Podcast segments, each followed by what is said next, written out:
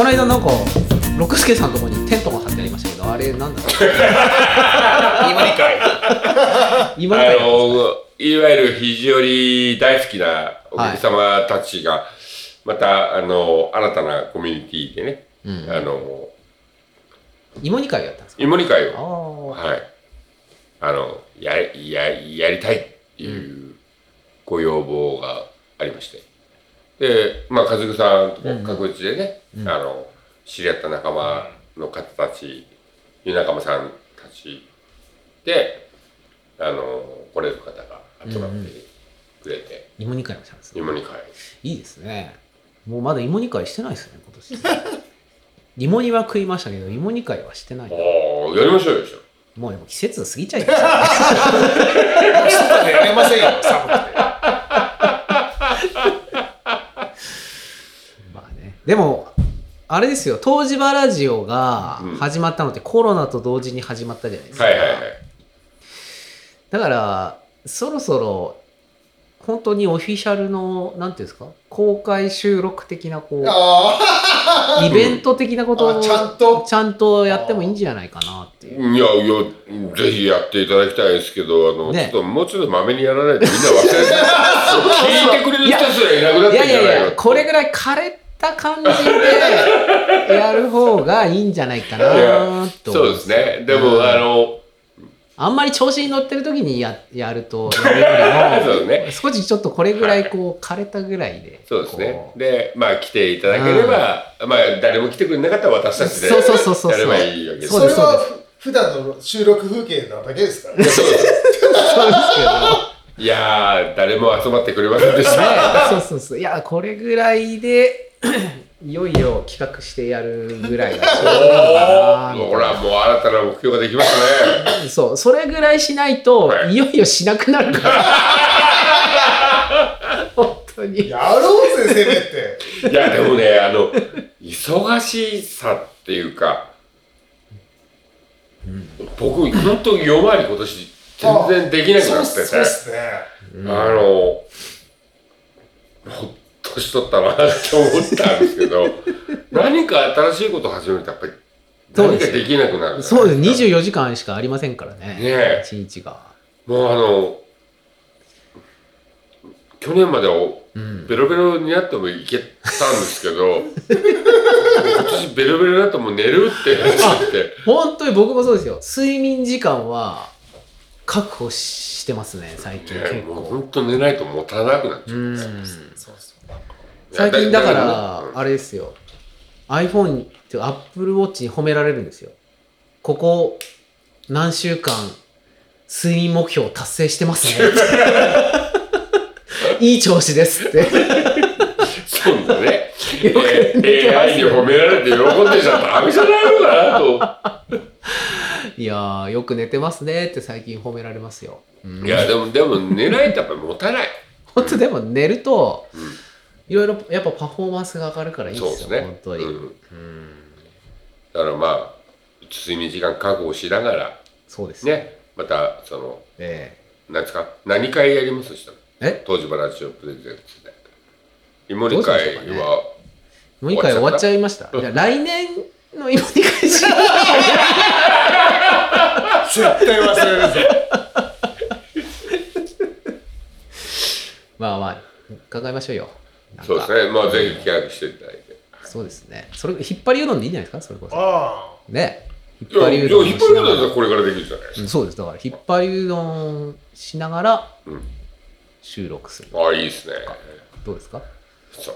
うん、最高じゃない。引っ張りうどんもほら結構いろいろね奥が深いじゃないですか。自分は何派みたいなね。これ別に何でもいいけどね。まあ納豆が入ってりゃいいからっていう。ああそうですか、うんうん、僕卵も入れたい派ですからね。あほら俺納豆と卵混ぜるのダメな派だから、ね、でしょ、うん、いろいろあるじゃないですかこれやっぱりね。まあじゃあこうねお皿2つで、うん、そうですよね。食べ比べもできるし、ね、納豆とネギがありゃ食えないいやネギも美味しいですよっていう話をしながらやるのもいいんじゃないですかうん、そろそろあ、ホみたいにでかい鍋でうどん煮てそうですよ。いや、じゃあちょこのお酒もいただいてみようかな、うん、初めて見るお酒ですね。でもこれいやそうか、そうなんですよね。だからこう オフィシャルのイベントみたい、イベントっていうかね、公開収録みたいな感じは結果的に人がいる中でやったみたいな感じはありますけどね、うん、なんかそんなイベント的にしたことないですもんね、うんうん、まあね、1人2人3人4人くらいまでかギャラリーがいたことはあるけどっていう、なんかこっちセーターのこっちでやった時に 7,8 人いた時ぐらいあったかな。そんなにいた時あったっけか、あったような気もするな。そうだっけか、うん、いやなんかね、前やった時に、ここでお膳食ってたお客さんいたろ、うん、いましたいましたいました、ね、西本屋に泊まって、ね、お膳を持ってき て、ね、ここでご飯食いながらっていう、いいですね、みんなお膳持ち寄ってあれ斬新だなと思って俺そうでしたよね。だってね、初めて会った人がだよね。そうそうそう女の人でね。ねえ、なんか広告代理店に勤めてそうな感じの話をしてましたけど。いやここでこう俺らがこう話して飲んでる時にここで一人でお膳食ってたら、うん、ああはいはいはいはい方いたじゃないですか。いやいらっしゃいますいらっしゃいます。すごいシュールなよ。あでもイモちゃんも非常に変態の仲間にされてますから。うん、これはインボ2回もいらっしゃってる。あ、そうですか、はい、いいですね。でもいやいやいや、なんかね、こう僕としてはすごい嬉しいわけですよ、うん、まあお泊まりいただいたからじゃなくて、なんかやっぱり非常にの中で知り合った人たちが何か企画して、ね、肘折に行く理由を作ってくれてるような気がして、ああなるほどね、うん、そうですね。あの時土曜日だったんですよね、今そうね、俺仕事してて、その時持ち上げラーメン食ったんだっけかな、で戻っていく時に、ああやってるなと思って、はいはい、夜金山に飲みに行ったら来てくださいって、いやだって行ったら飲めって言われるでしょっていうだから時は神さん基本土曜日がより営業じゃないですか、で金曜日はもう前夜祭やりましょうって話になっちゃって、で金曜日の夜やって土曜日の夜やって、和子さんはもう、いいも2回からずっと飲みっぱなしのから大変だったと思います、そうか。僕でもだいぶやっぱお酒の量が減ったからな、飲める量が減りましたね。あ、そう、それはね、そうですね。やっぱ飲みすぎると次の日つらいですね。まあそれはわかる、うん、それがなんていうか、ようやく気がつきました。何十年と酒を飲んで俺は昔から大変なの、やっぱりあれつらかったんだなっていう、負担がかかってたんだなと思いました。そうなんですよね。無理してたんだな、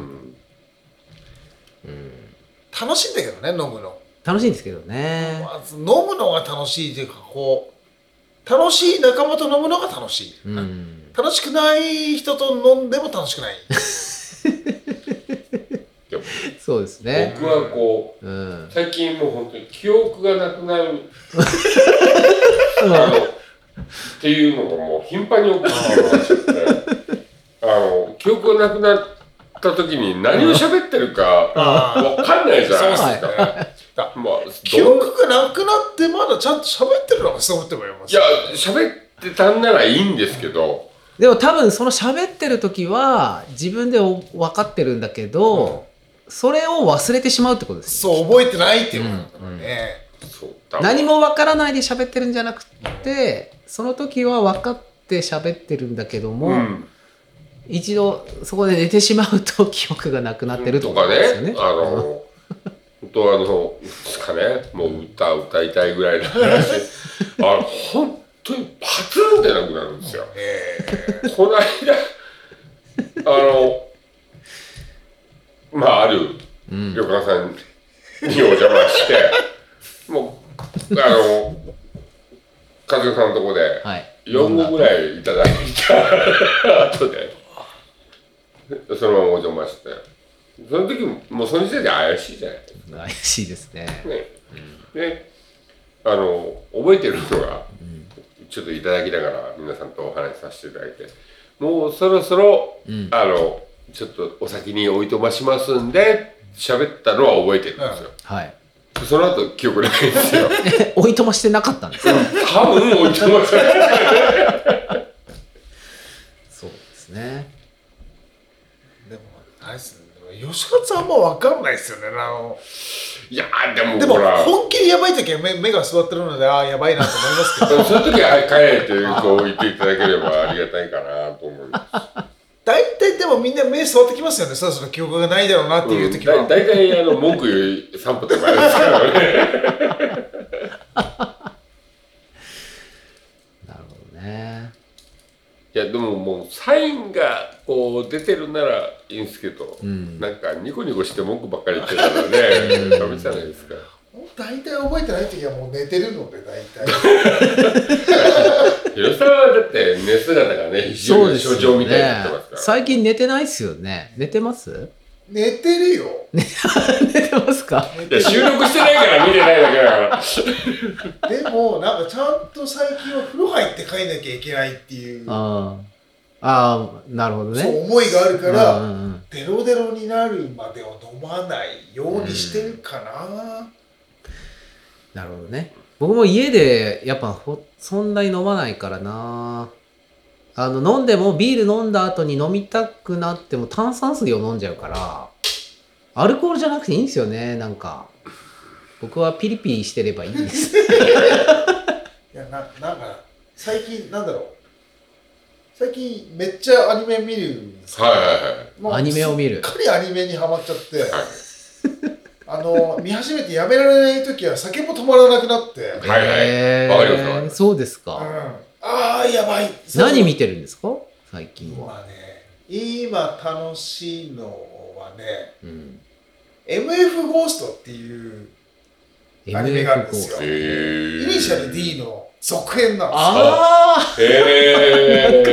それは続編というか、もう世代が変わってって話ですね。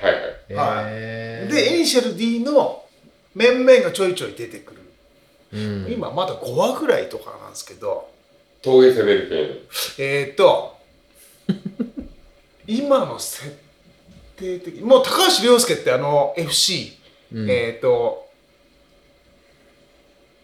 FC だから松田のロータリーの、初期じゃないな、バージョンのめっちゃ頭のいい高橋涼介がもうすでに今なんかこう大学病院で外科手術とかしてるのに文弘ってその、がなんか仕切ってるっぽいんですけど、なんかもう箱根が今舞台なんですかね。箱根がなんかの天変地異かなんかわかんないですけど、町が、有毒ガスかなすごい設定ですね。で、もうなんかもう廃業してるんだよ、箱根が。それこの間の北海道の地熱開発で出たガスと温泉地を重ねちゃったで、なんかその近辺をもうなんか使って、上りも下りもあるレースをやる。へぇー、それでも酸素ボンベかなんかお酒飲みながら見てて眠くなりませんか？なるよなるとやめるなるとやめる、そうなんかなんだっけな、もう設定的にはもう電気自動車が先制で、エンジンの車がほぼない時代に、そこまでもうトリップしてるんですか？トリップ、まあでも20、30年後、そこまでいかないからちょっと未来の話なんですね。ちょっと未来の話、イニシャル D の10年後15年後ぐらいの話っぽいですね、それを見てるんですか？それとか、あとなんだっけな、今面白いと思ってたなんだっけな、まあ呪術廻戦っていう、まあいろいろあるんですね。もう全然見れないな、眠くなっちゃってすぐ。いやなんかもう風呂入って、ビールを開けると、うん、もうタブレットで一人でアニメ見てそれぞれ家3人とも違うものを見て僕最近というか8月に走りすぎて足を痛めて10月が全然走れなかったんで、はいはいはい、エアロバイクというか、うん、スピンバイクを買いましてそれにタブレットをつけて漕ぎながら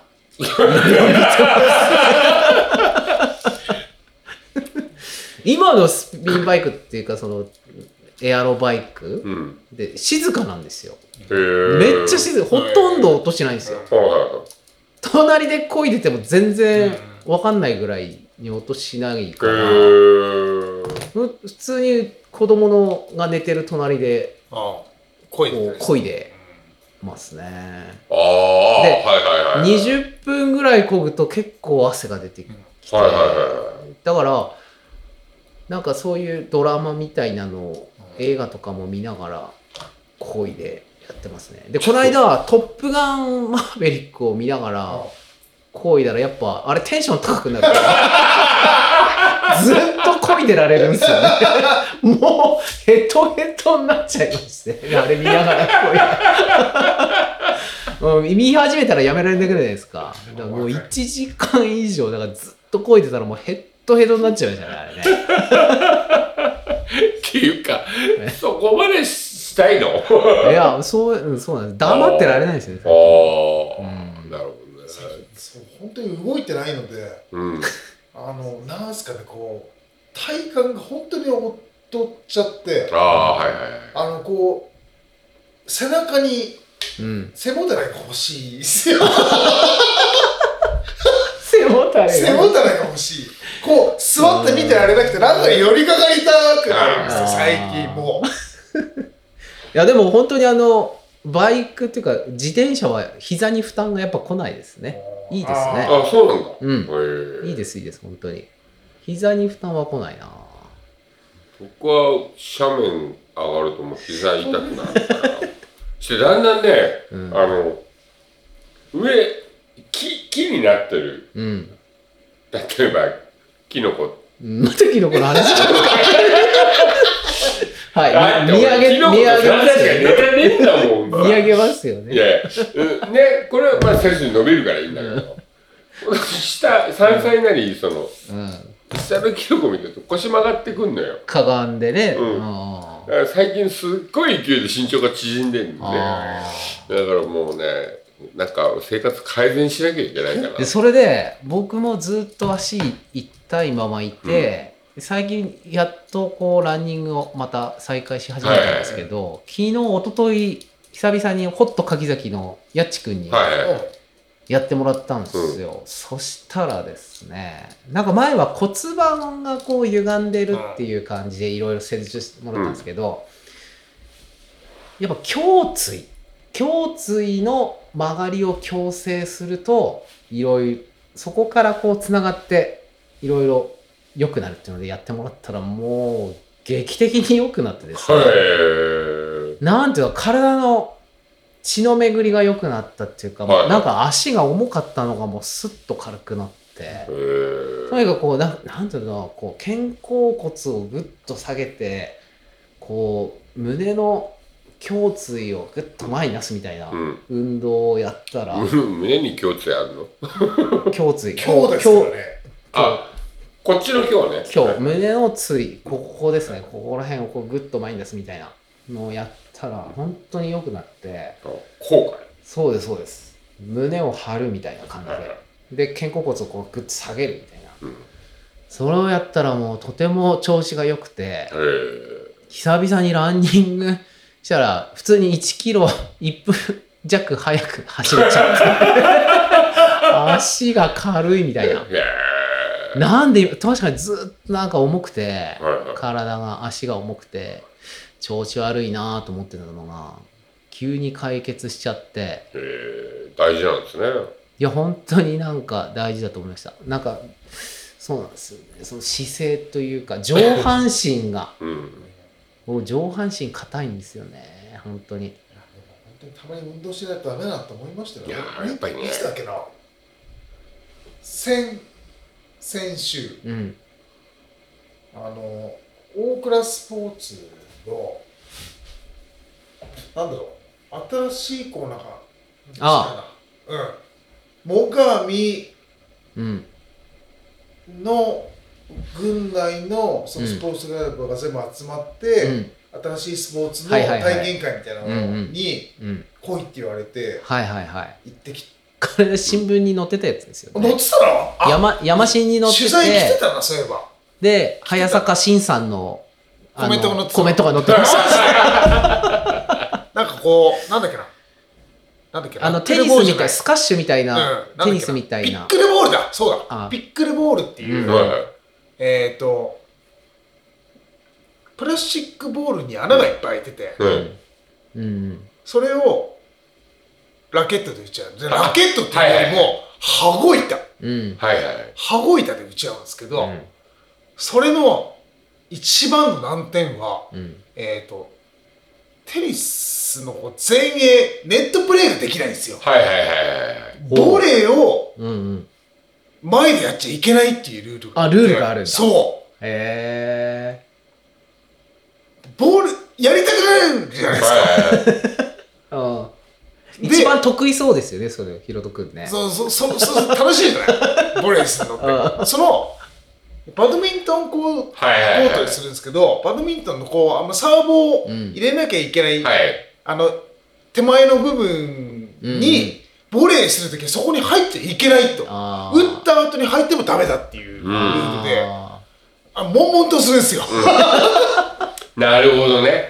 この間、会長がすれば、今度これをやりたいって各地で言ってたやつ。そのルールを理解するのにちょっと手間取る感じですね。なんかそれでもアメリカで今流行ってるらしいですね。なんかYouTube とかに載ってるのは本当にこうボレーってバシバシバシバシやるらしいのよ。でもそんなものはやれない。目がついていかない。へー。で、ラケットじゃないので羽子板なので、本当にキーンなんだな、ラケットが。バックがめちゃめちゃ難しい。バックサイドで打つのが難しい。いや、今度のイベント、そのピックルボールでいいじゃないですか。東芝ラジオプレゼンツの。そう、動画高いっすよ。いや、そこはほら、もう支給していただく形だ。ラケット1本1万円するらしくて。まあまあ、そういうあれなんですかね。だから多分、競技人口が少ないのもあるし、その時は。羽子板っていうか、木の板でしょ？木の板ですね。じゃあ、作りますか。その時は多分山形市でそのピックルボールのサークルみたいなのがあって、そこから全部持ってきてもらったんですよ。なるほどね。で、久しぶりにまともに運動2時間ぐらい、次の日から1週間体痛くて本当ね、仕事と運動って全然使うとこ違いますよね。違いますよね。一歩が出なくて、本当に最近、年取ったなって本気で思いましたもん、だって。いやいや、私目の前にして言っちゃダメですよ。なんかもう、なんすかね、その、ボール系、ラケット系とか、割と好きなので、割といけると思ってやってたんですけど、一歩が出なくて。だから、そのなんですよ。ボレーをするかしないかを考えるんですよ、その反則にあるから。こうポーンと来た時にバンってやりたいんだけど、ダメなんだなみたいな。その前衛ラインってあるじゃないですか。テニスでもなんだバドミントンでも。サーブがそこに入らなきゃいけないのは後ろじゃないですか。その後ろからはしていいんですか？後ろからはしていいんですよ。そのラインから。でなきゃいいんです。前でボレーはしちゃいけない。で、そのラインをジャンプしてボレーもできないんですよ。出ちゃいけないから。はい。やった後。打った後に出ても反則だった。なるほど。悶々とするのよ。この向こうからふわっと来た時に、後ろからこう飛んでバーンってやりたいけどもエア系ができない。そうできないなるほど。ははー、だいわゆるネットプレイはないわけです、ね、そうなんですよ。でそれのなんですかね、それの一番の問題が自分らでコールしなきゃいけないっていうその点数を。ほう。それがね頭こんがらがるんですよなんかサーブが、サーブ権を持ってる方にしか点数が入らない、そうあ昔のバレーボール、ね、バレーボールみたいなやつだよ。で、2人サーブが終わらないと相手に行かなくて、あ昔の卓球みたいだね。長いね、昔の卓球っていうか。でその点数係がいないんですよ、はいはい、自分らでコールをして、はい、それをやらなきゃいけないらしくて、で自分のチームの点数、相手のチームの点数、でサーブの1番か2番かを必ずコールして始めなきゃいけないんだけど、ってなるはっはー。だから、ね、子供にさせられないかってひろゆきさんが言うんだけど、これ子供無理だと思うって言った。点数係がいて、ただ打ち合うんだったらやれるけども、はいはい、大人でも1、3、1とか言わなきゃいけない自分が言って相手が3点で、私は1番目の3ですみたいな話をなるほどね。それ無理っていうか、そうか、そういうルールなんだ。それバップってあるんですよ。はい、それコール間違うと一点献上。いや、そこまではないんじゃないですかね。でも必ずサーブする人がそのコールをしてサーブをして始めなきゃいけないらしくて、はいはい、なるほどね。みんなでってなりながらそうか、なんかでもピックルボール流行ってるっぽいですけどね、アメリカでは。でもそれとは全く別の記事っていうかニュースでピックルボールってのを見てて、そしたらちょうど新聞に早坂慎さんが出ててでもあれはちょっとね、そう慣れればね難しいかも。やってることはそんなに難しくないけども、だからあれだったらモルックの方が子供らは楽しいだろうと思って。あ、全国に来ました。お、いらっしゃいませ。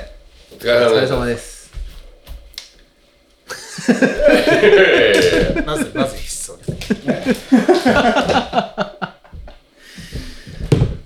あれはそれは何缶ですか。これサバ缶。味噌缶です。わあ、こっちもサバ缶いただいて。あ、そっちもサバ缶。あ、温めてます。ああ、素晴らしい。温めモードです。いや、じゃあうどんいいですね、持ってこないで。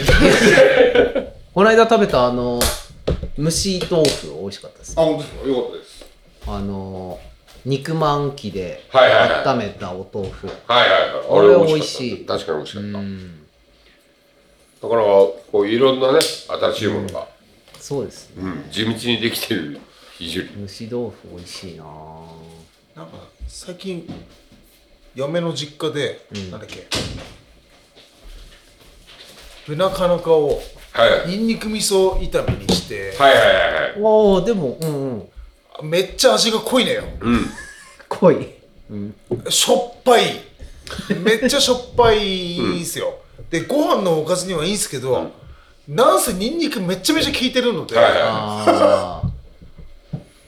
その一切れで飯めっちゃ食えちゃうやつなんですよ。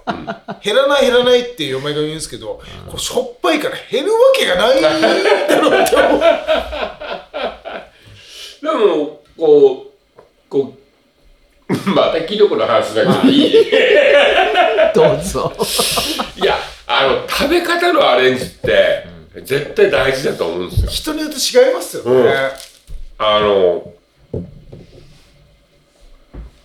こうなんて言えばいいんだけど、すぐうまそうだし、でヒロさんむきたけとか嫌いとかって前言ってたでしょ。むきたけはもうキノコの終盤に出る、今もう出ちゃってるんだけど、僕は好きなんですよ。味噌汁に入ったムキタケがトゥルンってこう、そうですね、いう感じで、食べるのが割と好きなんですけど、ああいうその味がしないっていうわけですよ、キノコ自体。出汁が出るんですか、あれ。なんかすごいキノコ自体はみんなやっぱり全般に味噌汁、ね、味噌プラスの味を加えてくれるし、でそういうのにそういう味、例えばバター炒めとかってやんないじゃない。いや、あれは全然味しないんだったらバターのおだやります、おだやります、おだやります。こう味とかキノコ自体がちゃんと吸って美味しくいただけるんじゃないのとかってこう思ったりするわけですよ。だからもう別にそのキノコの食べ方こうだじゃなくて、いろいろその味付けでいろいろ今風にできるんであれば、それいいんじゃないと思いますけど。最近あれなんですよ、今俺割と早く出なきゃいけなかったりして、朝ですか、そう、子供の見送りを嫁がやってるわけよ、ずっと朝一見てきて、めぼしいキノコからって買ってくるんだよ朝一を通りますからね。俺はもう何にも分かんないから、朝一で買い物ほぼしたことないですけど、いいですね、それは。あっちこっちでね、多分今朝も多分椎茸買ってきて、晩飯に椎茸のバタ焼き買ってきて、椎茸200円なんですよ、とんでもない量で200円で、ワンパックでね、だから結構あれあればちょっと買っちゃいます。あれお客さんめっちゃ買ってきません、お土産で。だってあれだよ、椎茸でしょ、パックにこうあそこにお母さん出すのみんな分かってるじゃないですか。お母さん店出す前からお客さんいるからね、予約が入ってますからね。でうちはもうお客さんからいついつ行くから椎茸頼んでてもらえませんかって予約の時に電話もらうから、たまに並んでんのは珍しく残ってるってやつだ、多分。そうそうそう、ほぼ毎日出してるけどすぐ完売してる椎茸。でも天ぷらで出すとすごいお客さんびっくりするというか、喜ぶっていうか、でっかいですもんね。そう、深くて食べ応えあって、うまいっすよね。